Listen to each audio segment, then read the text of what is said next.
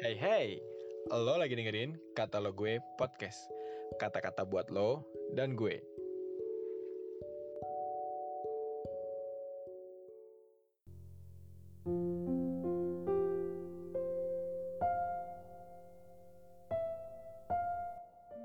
Happy Sunday everyone.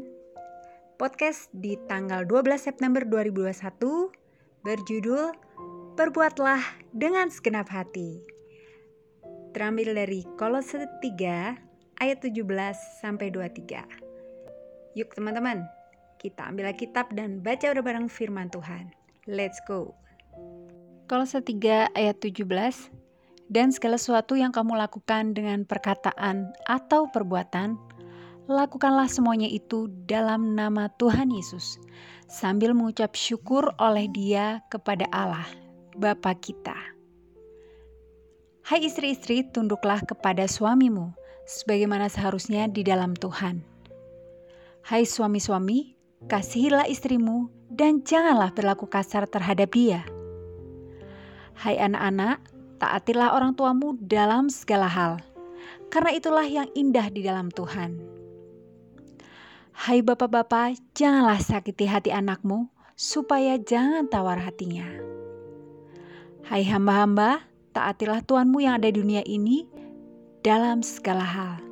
Jangan hanya di hadapan mereka saja untuk menyenangkan mereka, melainkan dengan tulus hati karena takut akan Tuhan. Apa pun juga yang kamu perbuat, perbuatlah dengan segenap hatimu seperti untuk Tuhan dan bukan untuk manusia. Rasul Paulus memberi nasihat sebagai orang percaya untuk melakukan segala sesuatu dengan segenap hati, segenap jiwa, dan segenap kekuatan kita.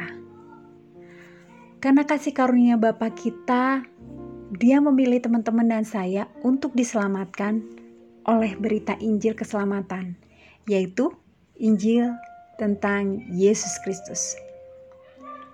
Injil keselamatan itu menjanjikan barang siapa percaya tidak akan binasa, melainkan beroleh keselamatan. Keselamatan itu dijanjikan bukan pada saat kita mati dan kita dibawa ke surga, teman-teman. Tapi sejak kita ada di bumi ini, kita bisa mengalami keselamatan dalam hidup kita. berlaku apa pun aspek hidup kita dan apa pun profesi kita saat ini. Mungkin teman-teman ada yang menjadi pelajar atau mahasiswa, seorang pekerja, seorang pengusaha, dan masih banyak lainnya. Keselamatan itu juga berbicara tentang kekekalan. Yesus pernah berkata dalam Yohanes 17 ayat 3, Inilah hidup yang kekal itu, yaitu bahwa mereka mengenal Engkau satu-satunya Allah yang benar dan mengenal Yesus Kristus yang telah Engkau utus. Oleh karena itu, supaya kita bisa mengalami semua yang Yesus katakan dan Rasul Paulus katakan, mereka menasihatkan kepada kita agar apa pun yang kita lakukan, lakukanlah dengan segenap hati, segenap jiwa, dan kekuatan kita. Teman-teman aku ajak supaya kita mengalami kekalahan itu sejak kita masih di bumi ini dan bagian kita untuk menceritakan kabar baik kepada orang-orang yang masih belum percaya tentang siapa Yesus Kristus yang menyelamatkan. Demikian podcast kali ini. Selamat beraktivitas dan Tuhan Yesus memberkati. See you next podcast.